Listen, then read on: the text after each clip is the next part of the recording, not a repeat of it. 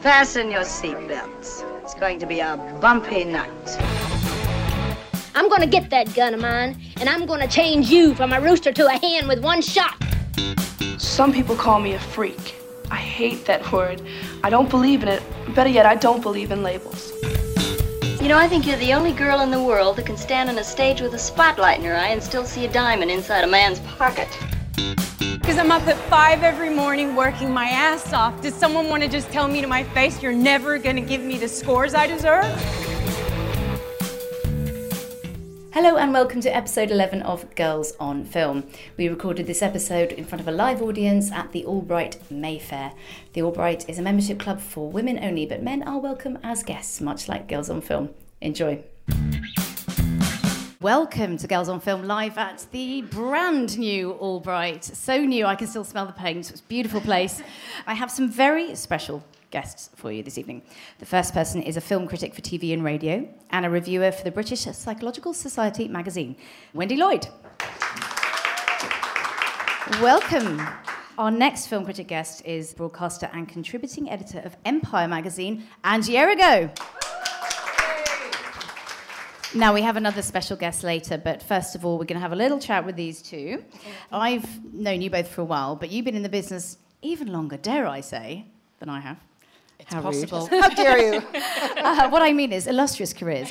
Um, I would like for the audience you to give a career highlight and a career low light because being a film critic can be glamorous and can be not so glamorous. Wendy. Okay, this might be a bit of a cop out, but actually, my career highlight is at the moment having completed a research project on film criticism, which we're going to talk about later. It really is something that's reinvigorated my sort of sense of being a film critic and the things that um, I think matter right now. So that's definitely my highlight. I'm on a high right now. Yay! I love that. Angie, what's your highlight? Well, I thought about this because I mean, I've been very fortunate. It sounds corny, but I've been privileged to interview a lot of people who are my heroes, like Robert Redford and Martin Scorsese, and a lot of you know fascinating filmmakers and actors and everything. But I was thinking about it, and I thought one of the most touching things that happened to me. I met a, a young woman at a lunch, and she told me that when she was a teenager and was avidly reading Empire, that she had read a review of mine of Ang Lee's Eat, Drink, Man, Woman. And it would never have occurred to her in a million years, she said, to go see a Chinese language film, but she said I, I, that it sounded interesting. So she went to see it, and she fell madly in love with it, and she became, an, you know, like the biggest Ang Lee fan and, and Chinese film and whatever. She ended up working in the film industry, and she said she just wanted to thank me. I felt like, you know, there was a purpose to it, that somebody had been turned on by something. I was really, really thrilled. Good answer. That's so lovely. Yeah. I like that. Mm. Any amusing, not so glamorous moments? Well, it was funny Angie's mentioned there about interviewing people because obviously that can be one of the great pleasures is interviewing your heroes, but it's true that they're not all as fabulous as you might hope them to be. And one that always sticks out for me is I remember interviewing Val Kilmer in the mid 90s. You see, he's infamous. Um, and he was just really weird. And the conv- it was one of those things where you couldn't kind of get a grasp on did he hate me or did he not understand what I was saying? So that was a low light, and it stuck with me for 20 years, so it must have been quite bad. Yeah. yeah. Angie? Well, my low points, people think it must be so exciting and glamorous to visit film sets when they're on location, but somehow I was never the one who got to go when somebody was shooting something in Hawaii or the Bahamas. I was the girl who would be standing in the Wellingtons in a wet marsh in, in Norfolk. Or my absolute low point was a crazy film that never came out with an insane Swiss director. And it was shooting in an industrial part of Poland, and we were in a potato field where it was pouring rain, and the food in the canteen at the studio It's was gonna be just, good, I isn't mean, it? it was all just, everything was just awful awful, except the vodka, which I resorted to. And I, but I remember standing in the rain thinking, "This is movies, you know." Ugh. Eh. Yeah. Thank God for the vodka, Yeah, though. That's the yeah. famous old "Who do I have to, you know what, to get off this, off this movie." Very entertaining. Thank you both for that. Um, we're going to come up to the present with the Avengers Endgame. Um, now, obviously, this is out already, already one of the biggest films of all time. Give us a clap if you've seen it. Yeah. Thank you. Someone's waving because they got a glass of wine and they can't clap. Thank you for the wave. I've got it. I've got it. Um, do you mind if we do very minor spoilers? Is anyone else dying to see it? No. Okay, fine. Good. That's a definite Well, that's no quite from clear, that person yeah. there. Okay, great. So this is um, the grand finale in Marvel's saga, which is on general release. Um, the last one, of course, ended after the villain Thanos had dispensed with 50% of the population. Let's have a look at a trailer. The world has changed. None of us can go back.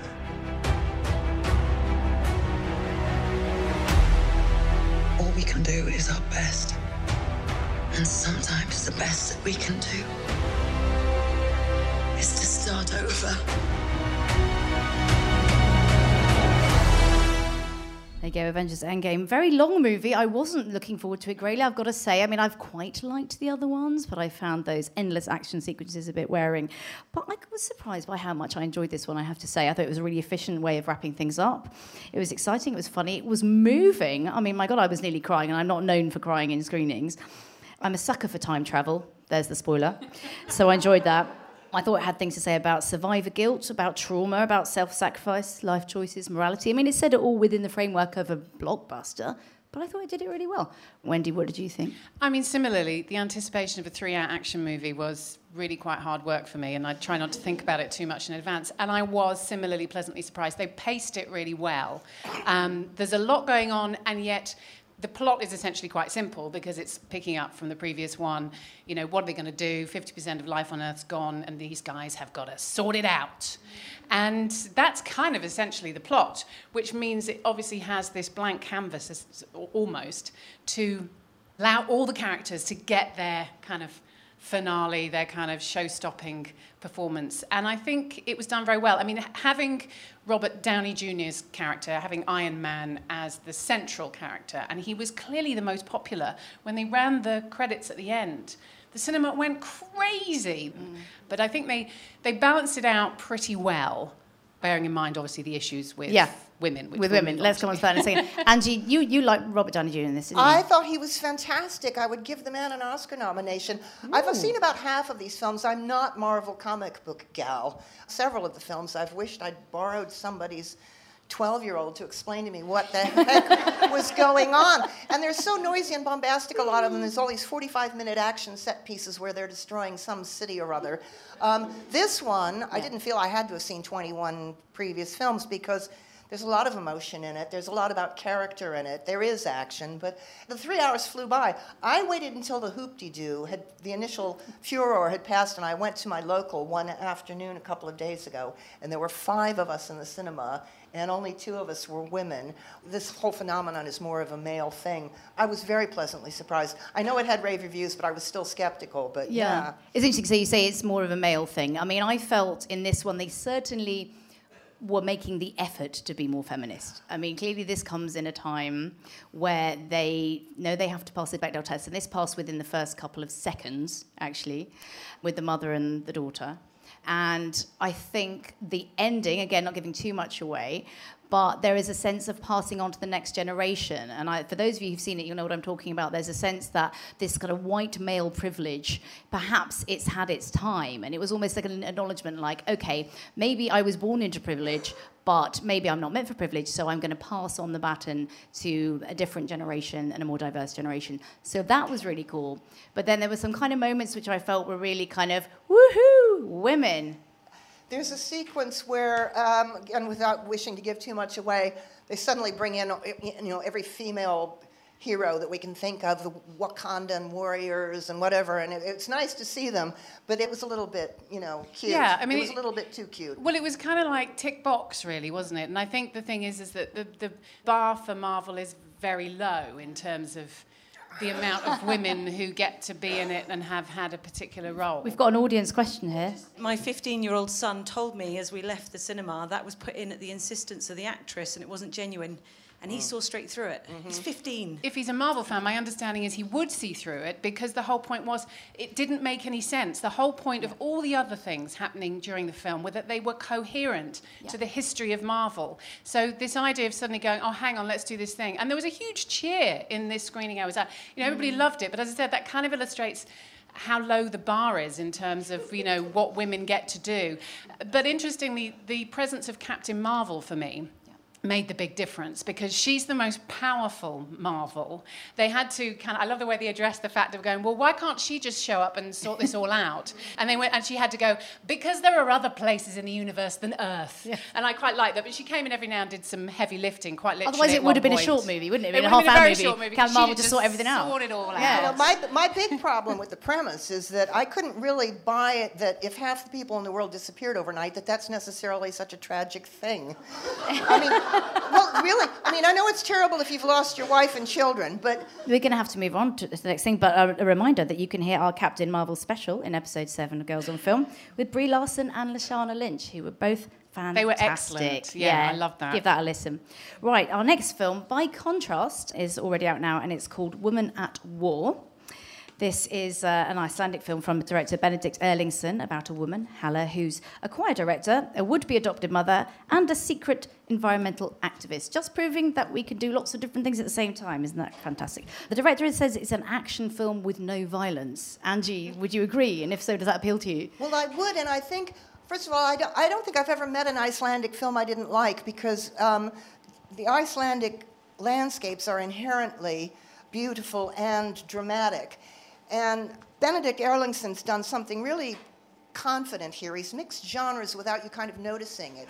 It works as a suspenseful thriller. In fact, it opens with on a very Hitchcockian type of scene where she carries out this act of sabotage and then she's pursued across open spaces like Cary Grant in North by Northwest by people chasing her down in a chopper and with drones and whatever, and she really knows her terrain and can she escape? It's, and there's comedy, there's drama. Part of it's sort of environmental fable, and part of it is really timely, thought provoking stuff. And what a wonderful performance from Halldóra Geirharðsdóttir. She plays two roles, very contrasting characters. She's identical twins. We have this woman leading a double life who's a cheerful choir director by day and a an environmental, you know, terrorist by night. And then she's got this twin sister who's a bohemian new agey yoga instructor. They couldn't be more different, but this is just wonderful. It's fantastic, isn't it? I, I think that was beautifully put. Wendy, there's some very interesting stylistic touches um, to this film. Specifically, the musicians Exactly. and the Ukrainian singers, which was just magical. And they're there from the get go. There's this trio of musicians. There's one on a piano, one's got a sousaphone, and, and there's a drummer.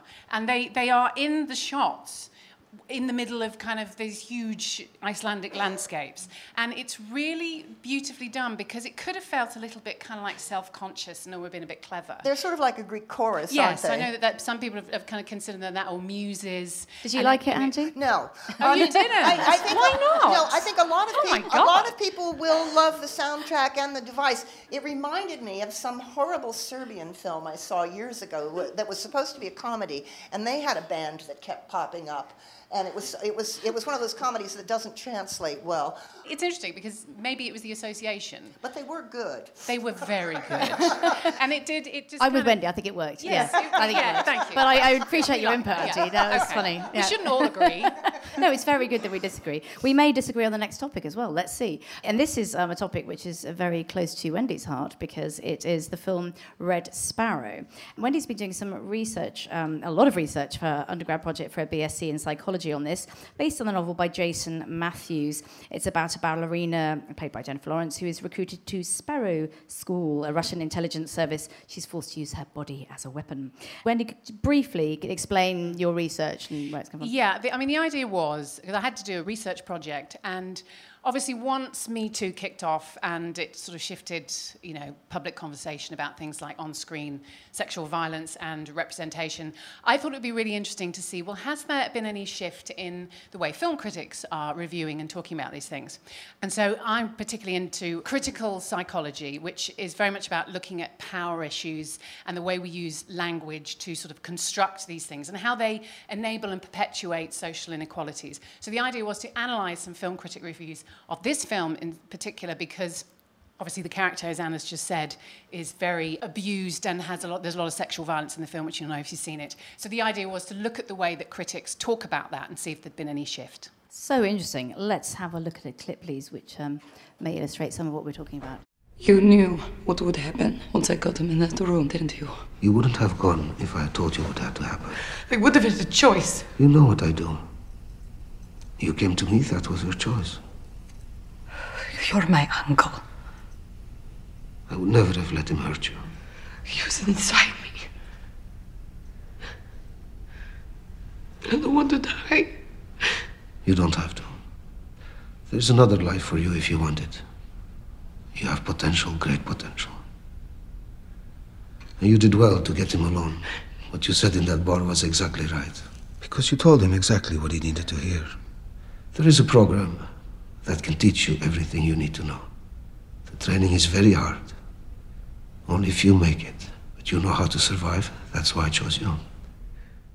So this is not a woman that has happily and voluntarily gone in to the spy game, right? No, she is coerced. She is very much forced into it, and her character throughout is, you know, humiliated. She is raped. She is violently assaulted, and she has no choice about anything that she does. So the key thing was saying, right, how is that positioned by the critics? Could you summarise the, the key points of your findings? I mean, I think the, the main thing is what I ended up finding out was that really there hasn't been a massive shift, and out of the 12 critics, three, two women and one men, took a specifically feminist approach to challenging the film. Um, the rest of them didn't, and overall, really, there was still the sense that being a film critic, because of the cinematic language that is very much isolated outside of social concerns, it's very easy still to disregard misogyny on screen and to discuss sexual violence in terms of its entertainment value. I feel very strongly about it, but I also recognize you can't tell critics how to critique, you know. And for me personally, I think my take home on this is that I think it's really important that critics start questioning power issues because Me Too has prompted that. I think it just could shift things in a slightly more healthy direction. That's very interesting indeed. Um, Angie, you hadn't reviewed this, but you watched it recently for this. What yeah, and I feel like a bad person because I kind of liked it. But what Wendy's research has made me think about is this general idea of when you're reviewing a film, are you reviewing it in terms of its cinematic value and its aesthetic success or failure? Or are you embracing societal issues? It's a problem. I mean, if this was 1918 or whatever, what would my responsibility be reviewing Birth of a Nation? If this was the 1930s, how would I have reviewed Leni Riefenstahl's films, which I have reviewed in the present with, you know, a different viewpoint? I know what you're saying, and I agree with you that now is the time that whatever, whatever field of work you're in, gender discrimination and, and the way women are treated has to be addressed. Well, that's right. But I'm interested when you say, because this is kind of what I think is at the crux of it, because you're a critic and you're saying you watch Red Sparrow and you enjoyed it. Well, mm, what, what does that mean? Because obviously it means that on, either you enjoyed the sexual violence or you could park it to one side. That's the problem. I am parking it to one side. If I say that I, as an espionage thriller and the game of the game of wits she plays to come out on top and the way she turns the tables on all these men who have power over mm. her was a very interesting premise, I thought. And I liked some of the spycraft stuff. I mean, the guy who wrote the novel was in the CIA for 30 years, so some of it's more real to me than, say, the Jason Bourne films or the James Bond films or whatever. But yes, that was ugly. I think there's a responsibility for critics with that because you're priming audiences when they go into the cinema. And I think if you're priming them to go, oh, by the way, you know, these, this critic's essentially signaled that this is the, the violence in this film, it's okay. I think that's unhelpful. What we have to do is just maybe start thinking what we're seeing because there's some automatic interpretations that happen because there's been 100 years of cinema and 100 years of criticism. When we step back a moment, we can question some of the taken for granted things. And they are the things that are perpetuating patriarchy and misogyny. And all of us in this room want to do something about that, don't we? Well said. I reviewed this on Radio 4 at the time, so I watched it um, twice. And I've just got my notes here, but I said it's a strange beast. It's an uneven mix of solemn spy thriller and sexploitation. Any attempts to be either an erotic thriller or a story of female empowerment cancel each other out. So I think that was kind of my attempt to address the contrast that you're talking about, which is, make, is very complex. Well, it is. And I think all the critics who reviewed from an overwhelmingly feminist perspective, they had problems doing it because what they were doing is trying to, you know, saying, right, I've got this socio-political point of view about this, and this is what I'm saying. And then going, whoops, I'm being a critic, I better make some references to do with cinema. And they jarred because they don't sit alongside each other because the cinematic references are kind of within the bubble. And the feminist voice is obviously a social voice and it's about social context. So do we decide that we'll just continue saying, oh, I'm going to make a point about misogyny and then park that and say, but it looks beautiful? And I kind of feel like, for me personally, I want to say, I'm not even going to give you any points for it being beautiful because this film shouldn't have been made like this. We're going to have to move on from this one, but I would encourage people, you know, to tweet us and talk to us about. Let's continue this conversation because I think what you're saying, Wendy, in your research is hugely important. Please say anything. So I'm at, at Anna Smith Journo, and your Twitter. Um, at Wendy Lloyd Voice. Yeah, okay. So Thank tweet you. us, tell us what you think if you've seen it or if you refuse to see it, out of feminist principle. We have a very special guest next, so if I could ask you to prepare the space. Our special guest is a BAFTA winning director and a former Grange Hill actor. She made A Way of Life in 2004 and went on to make the period drama Belle, which was championed by Oprah. Her latest film is Where Hands Touch, and it's out tomorrow. Please welcome Amma Asante.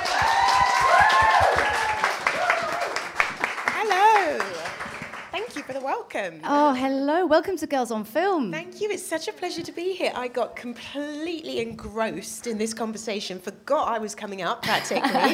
well, that's a good Um, sign. I'm glad you're enjoying it. yes, it. I've got to adjust myself. We're big fans of your work, and it's so great to have you here. And I've seen where hands touch; it's very moving. If you can explain to the audience a little bit more about the film. Yeah, oh, that's a hard one. Um, So it tells a story of a, a young girl who's just turning 16. She's Afro German in Nazi Germany.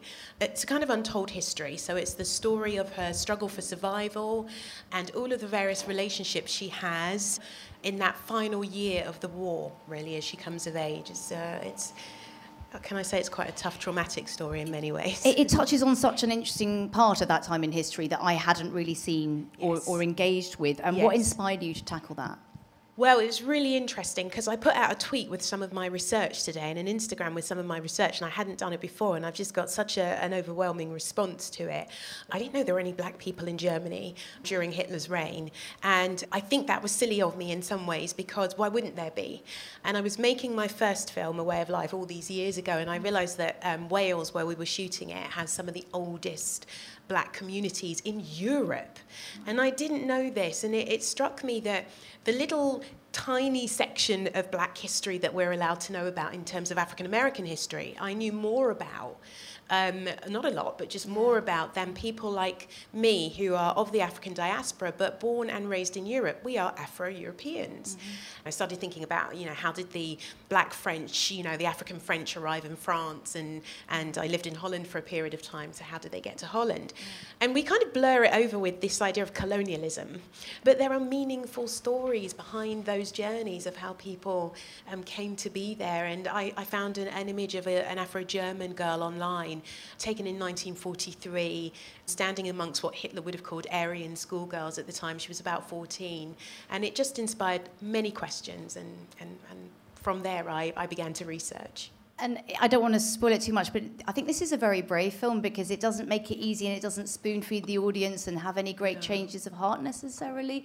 And, and this is very complex central character because she identifies as German and in some ways sympathises with the Nazis, even though she's being alienated because of the colour of her skin. Yes. So the Afro Germans were the only group during my research, and I had to interview Afro Germans as well, uh, survivors of the period, who have this kind of um, spectrum of experiences. So the Nazi machine did not come after them in the way that it did Jewish people. And so the risk to young Afro Germans was a little bit less quantifiable for them than the kind of massive stakes of life or death if somebody knows you're Jewish, what that meant. And so um, they were both insiders and outsiders. They were in school, some of them after Jewish people had been removed, which means that they were literally surrounded by white supremacy. And this created a kind of identity crisis in, in many of them. You know, the, the, the story is really about Lena coming to understand what is happening to the Jewish people, where they're disappearing to. And as I say, it's about a number of relationships she has, in particular one with a Hitler youth boy who is also coming to understand what is happening to the Jewish people and also coming to understand that he's been spoon fed this idea of the war and what the war is about, you know, bringing back the honour that was lost in World War One, and discovering actually, as, as Elena says in the movie, that you know Hitler says the world is against us, but all I see is Germany killing its own people. It's, it's, it's kind of that journey of, of, of coming to discover that and, and what that means, and coming to understand that still, as you say, that they are insiders and outsiders. The Afro part of her is the part that's been weaponized by white supremacy and white supremacists to alienate her. And the German part of her is a part of her that has remained in school. And I, if any of you go onto my Twitter or my Instagram today, you'll see an image of a young, I, I think he's about six or seven in the photograph, Afro German boy wearing a swastika and that side of the, these children who were completely submerged in this rhetoric that was foisted upon all children of the time because Hitler Youth was mandatory, where there are no books to challenge any other rhetoric other than Hitler's. They're, they've all been burned. There are no teachers. Teachers that might teach something different have been removed.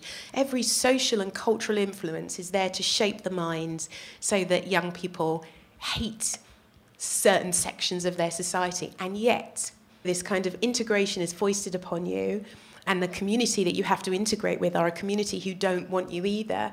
There is this sense that you kind of inhabit two places at once, and it's about her learning to find not just her own moral code, but also her own space within Germany and what it is to be Afro German.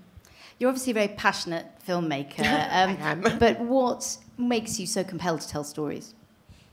I, I love cinema, I love film, and I'm not, you know, compared to all of you, I definitely have not consumed the number of films or, or, or know the amount about film in many ways that you guys ha- do. But I love film and I like being taken on, on a journey and I like being asked to walk in somebody else's shoes and experience life through their gaze.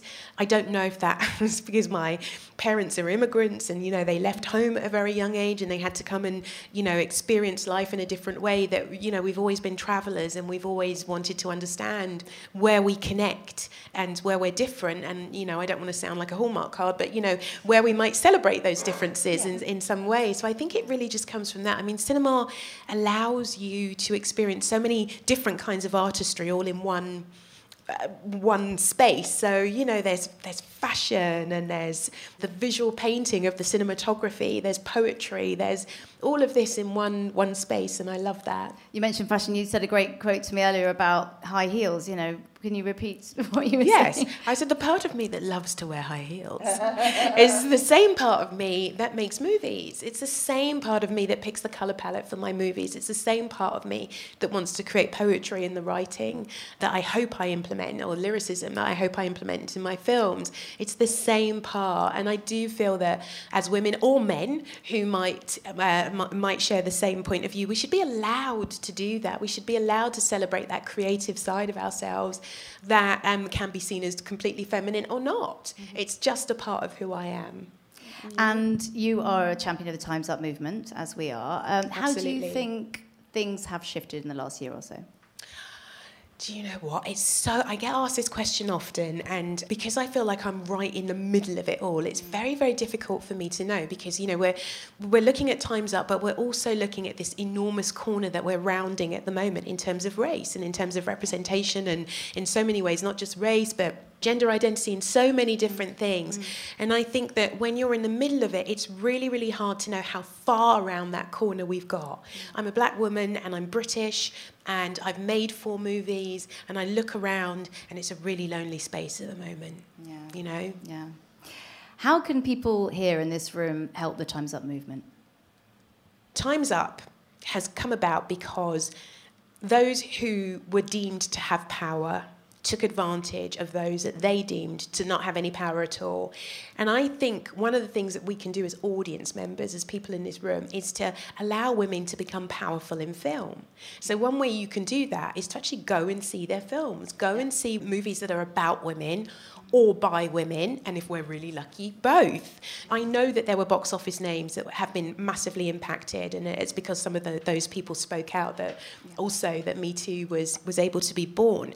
But I do think that it, when those women truly, if they felt they truly had power, as opposed to feeling like there was a man who had power over them, I think circumstances might have been a little bit different. And it's complex and it's nuanced. But one way we can do it, we go and see a lot of male movies. You know, we go and see movies that are by men, about men, and it's so normal. And, you know, one of the things about this film is it's about radicalization. And I think we've all been radicalized. We've all been radicalized into the, our idea of what proper cinema is, what good cinema is, what is good and bad. And for the longest time, that's been curated by men, by the patriarchy. So we changed that by putting our buck you know, into the box office that women creators are involved with, and I think that's a way to begin. Well said. Here, Thank here. you. Let's have a round of applause for that. Good stuff. Now, will you say um, you, you're going to leave us for the next segment, but come back for the Q and A because Yes. people might have some questions That's for you. right. That's I mean, If they, right. meantime, if they want to see where Hands Touch, it's out to It's in very few cinemas. It's a limited release. It's uh, on at the Curzon. Please look for it. Please support it in its opening weekend. It will not be there next week if you don't go and see it. So thank you. Pleasure. Thank you so much, Amma, Thank for joining you. us. See you again shortly. Thank you. What an inspiring guest that she was. Fantastic. I feel energised by that conversation. Yeah, fabulous. And now he's going to be mean about some films now. no, we're going to be good about some. It's a mixture, okay? So this is the Bechdel test section. If you don't know, it is a test of a film's feminist credentials. It's very limited, but there has to be one, there are at least two named female characters who talk to each other about something other than a man. And um, extremely, extremely limited, and it's shocking how few things pass this test. So we've each, each chosen a pass and a fail. I have chosen High Life, which is also out tomorrow. This is the new Claire Denis sci fi film. It stars Robert Pattinson, who's stranded on a spaceship with a baby. That is a female baby. Um, women, women appear in flashback. You've got Juliette Binoche, Mia Goth, Claire Tran. They talk about each other, they talk about reproduction. Tiny spoiler. They argue about the mission and the living arrangements. So this is a definite pass. It's a very, very challenging film, and it's not for everyone. It's slightly dividing critics. Have either of you seen it? No, I was hoping Yeah. to ahead of Yeah. today, but I haven't. I'm, I'm looking forward to it. It's interesting you're saying it's challenging. It is fascinating film, but it doesn't necessarily make feminism easy. But that, that's kind of what I liked about it because Juliette Binoche's character is, is, is a, a massive many, many things. She's morally complex, to say the least, but she's intelligent and she's sexy and she's, there's a lot going on in this film. It's kind of crazy, but I would recommend it as an interesting watch. Uh, Angie, what did you choose for your pass?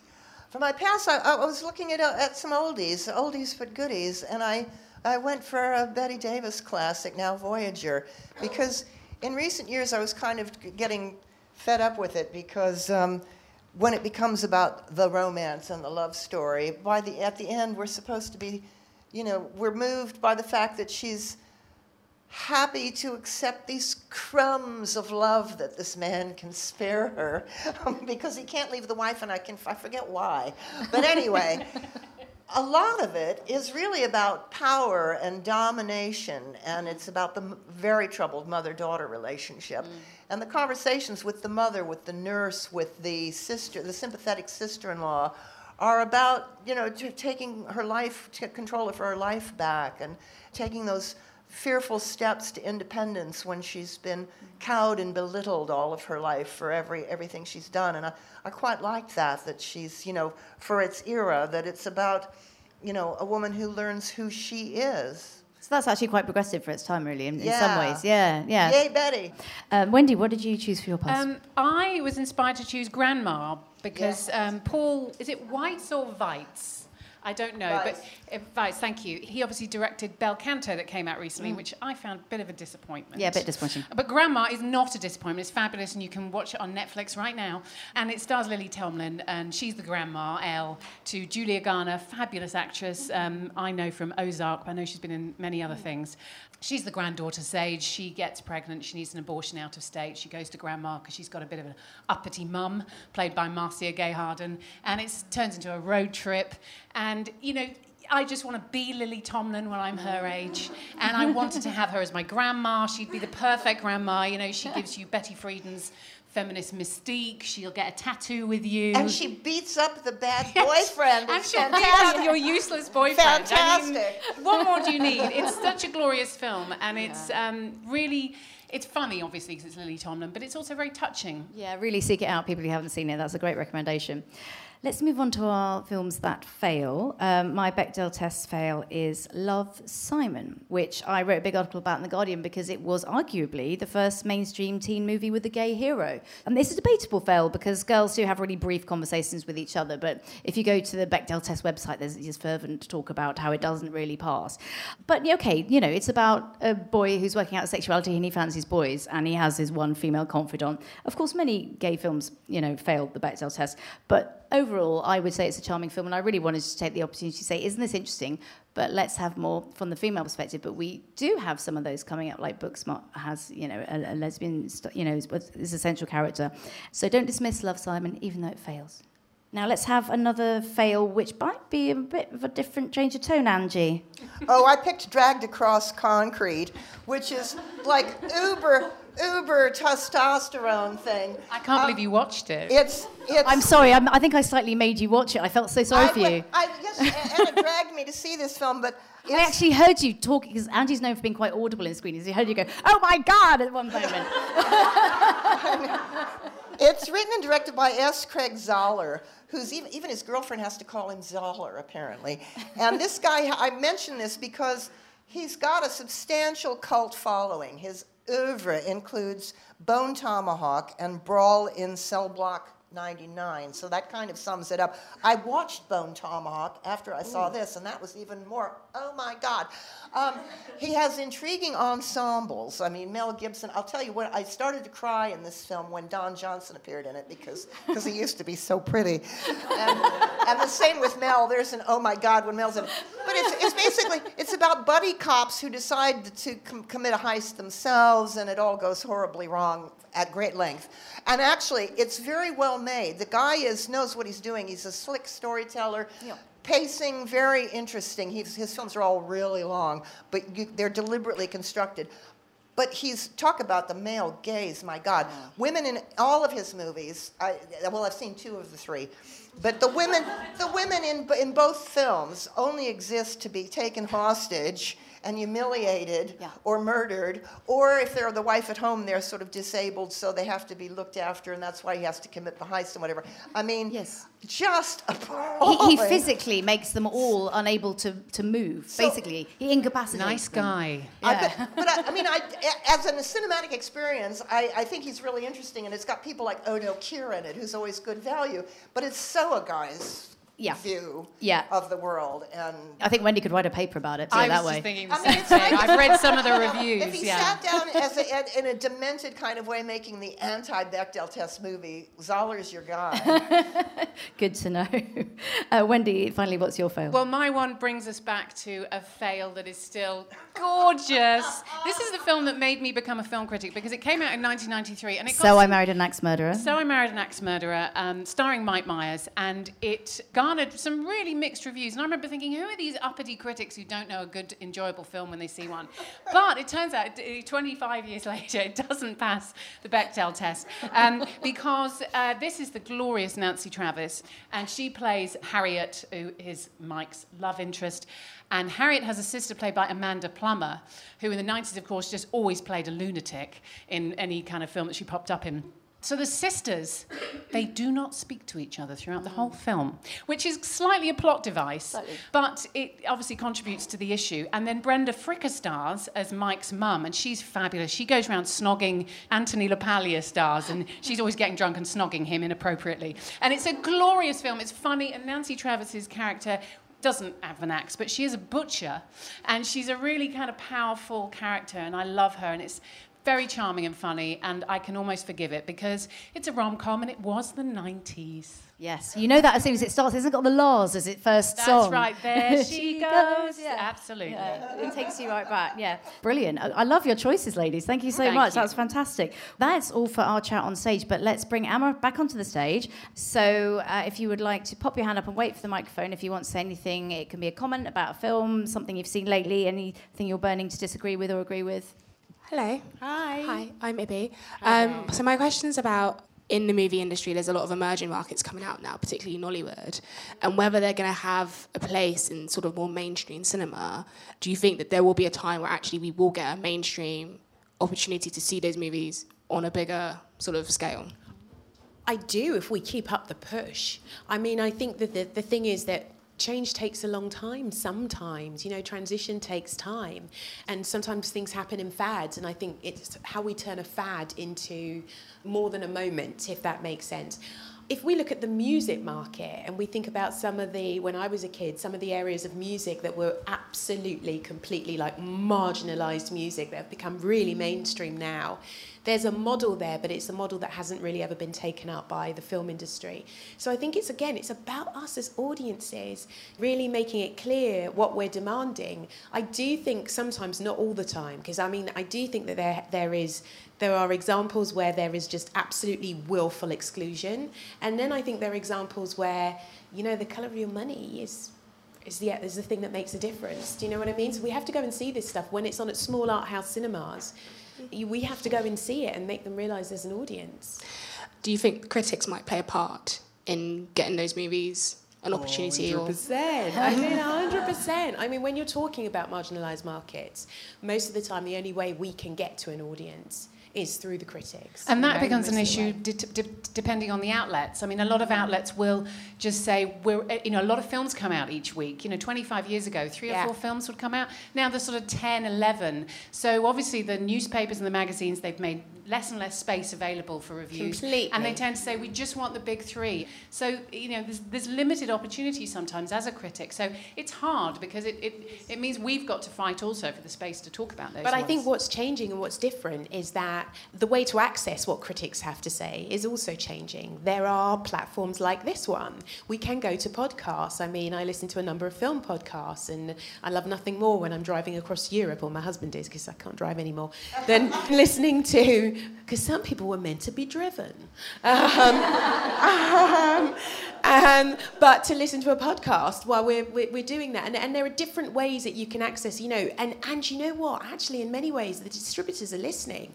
I know that when I've had films on release with big distributors, they know that those YouTube reviewers, people are, are listening to them. So there are, there, are, there, are, there are other outlets as well it's about us showing that those those outlets also matter and that we want to listen to to these ladies when they're also speaking on other outlets like this. Great. So listen to Girls on Film, is what you're saying. Yeah, absolutely. Brilliant. Listen Great. to Girls Thanks, on Amma. Film. Yeah, Yeah, definitely. and the others. Definitely. Yeah. That's a great question. Thank you so much. Hi, everyone. Hello. um, this question is kind of directed at Amma, but feel free, anyone on stage, if you want to kind of contribute. Um, you mentioned earlier when you were talking about kind of it being quite lonely at the top, or where you are currently in terms of representation. Definitely not at the top. Imagine me and Scorsese. Scorsese with four films. That, it's a, it's a big step, trust me. yeah.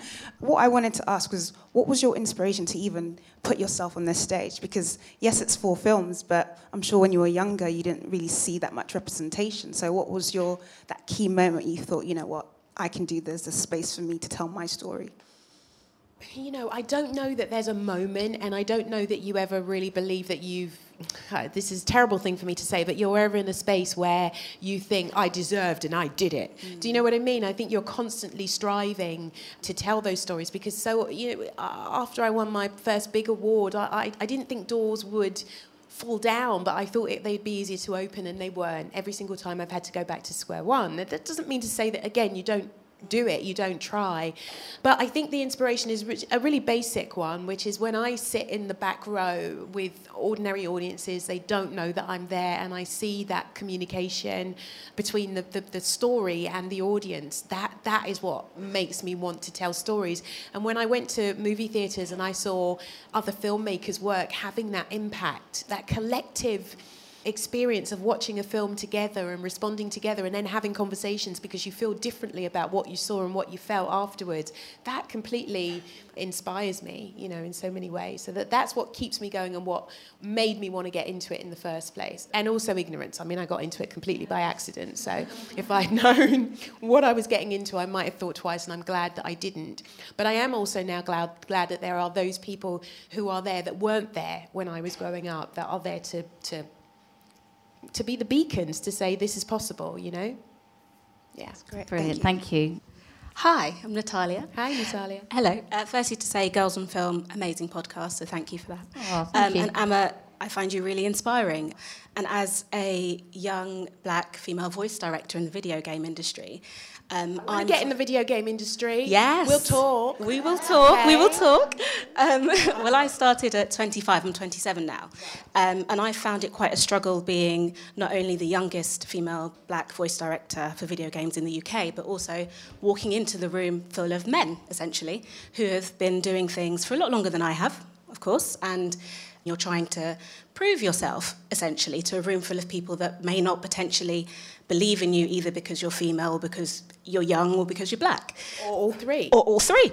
Um, Just how did you find, obviously, you've explained getting into film and writing and directing, but how did you get over that hurdle of walking into the room and being the first or being one of the few black female directors to get in? Well, at the beginning? well, race aside, I'm willing to bet that all of us sitting up here would possibly be able to comment on that. Absolutely. And I'm still proving myself. I'm what you are experiencing, I still experience. It's really nice now to be able to refer to a body of work. But you know, somebody asked me at a different Q&A recently, how does it feel to inhabit both spaces where you're all at once hyper visible and hyper invisible all at the same time? So when things go wrong, you are there to prove why something can't work, you're hyper visible. And when things go right, you can become hyper invisible. And that isn't going away at the moment. It's part of what we're working, all of us are working towards eradicating in some way. All I can say to you, and this is this is pure inspirational talk here. Um, I can't offer you any tangible evidence behind it.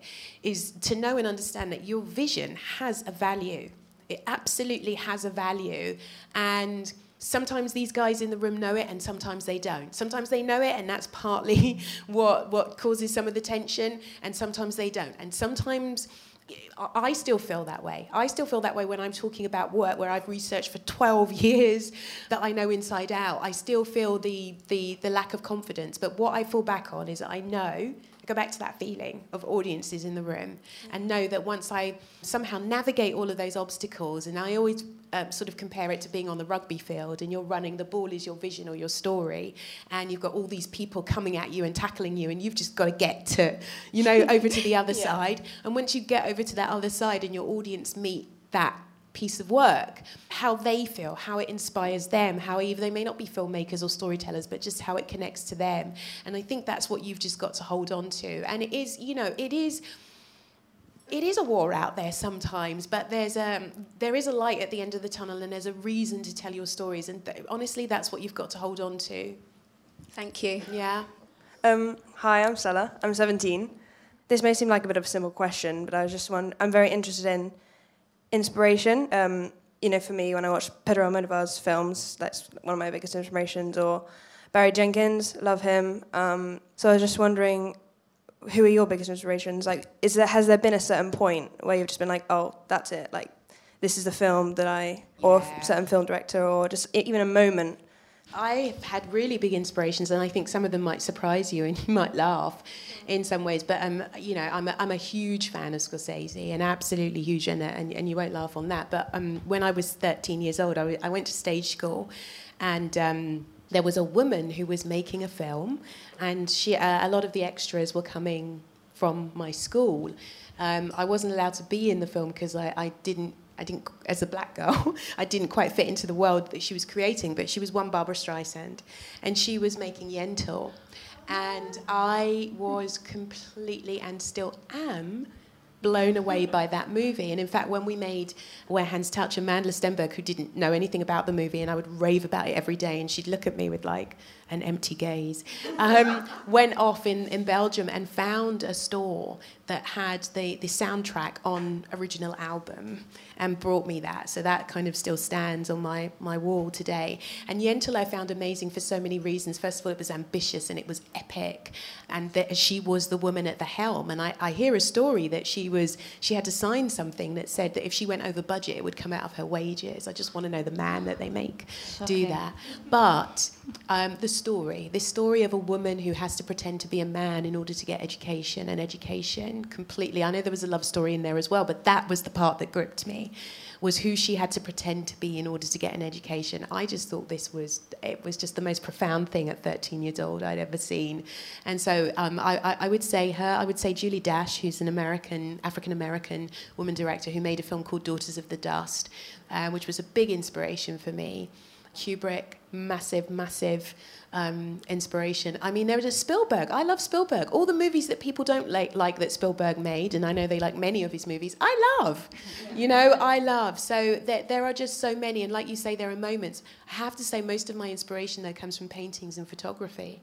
You know, I'll see a painting and a whole story will start to unfold in my head. I'll see a moment, you know, that's captured in, in a, a piece of photography and, and, and music music. I can't write without music. So I, I, draw my inspiration from many, many areas. And sometimes I'll just be sitting and maybe it would just be watching, you know, two people talk like I've been, or three people talking, and suddenly something will, will come to mind. So real life. Yeah. Real life and real human beings, you know, the human beings behind are you saying you've just thought of a film right now, watching us? I'm filming like a film, yeah. I'm filming a film. You'll be reviewing the film that you're oh, in, wow. and it's always funny to see if you recognise yourselves in it because most people never really do. So love it. I find that fascinating. Well, I cannot wait to review that on Girls on Film in a couple of years' time. Um, thank you, audience, so much for your wonderful questions. We're going to have to wrap up, but do come and say hello afterwards. Many thanks to Amma Asante. You've been a fantastic. Thank, thank you, you, so very, much. very much. So brilliant. Thank you so much. Thank you to Angie Errigo, legend. Thank you very much. Thank you, Wendy Lloyd, fantastic. Thoroughly Thank enjoyed you. it. Thank you to the AllBright for having us in this beautiful new space.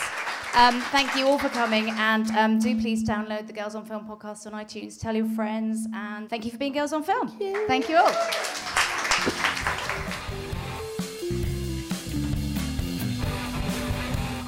Thank you for listening to Girls on Film. Girls on Film is an HLA production produced by Hedda Archbold and Jane Long. The next episode will be coming to you from Cannes Film Festival. Bye. My name isn't Antro. It's, it's Yentl.